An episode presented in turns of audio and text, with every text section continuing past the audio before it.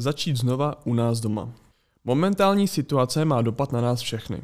To je fakt, který nemůže nikdo popřít. A jakmile by se o to pokusil, už by volával jistý paradox. Sám si pamatuji první den, kdy o útoku ruské armády na Ukrajinu informovala česká média.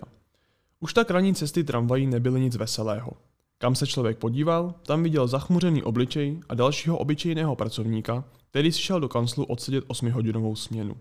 Jenže tehdy to bylo jiné. Otrávené výrazy se proměnily na smutné. Dokonce by se dalo říct zdrcené.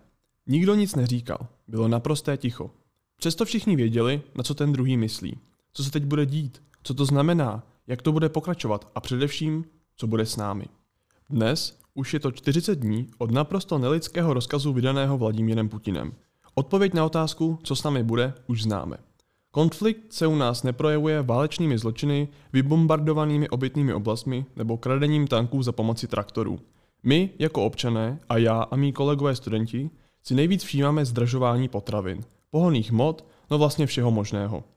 Dřív jsem tak hluboce nepřemýšlel nad tím, kde budu obědvat, co si koupím ke svačině nebo o podobných věcech. Zkrátka jsem žil tak, jak se mi zrovna chtělo.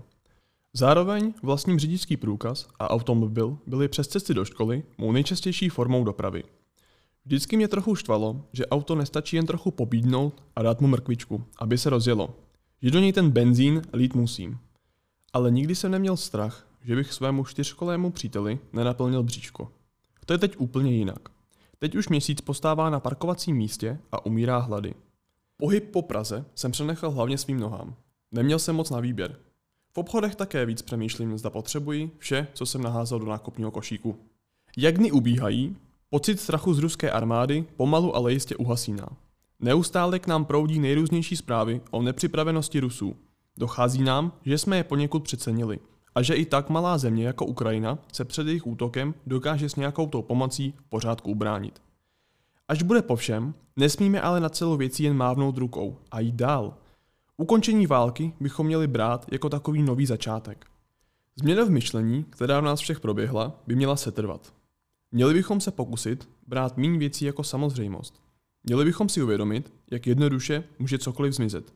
Ať už je to možnost zatankovat plnou nádrž, nebo balkon, který nám odstřelí neřízená střela. Alespoň tu změnu přístupu k žití bychom měli zvládnout udržet.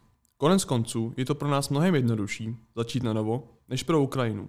Ta bude muset být vybudována celá od základů znovu.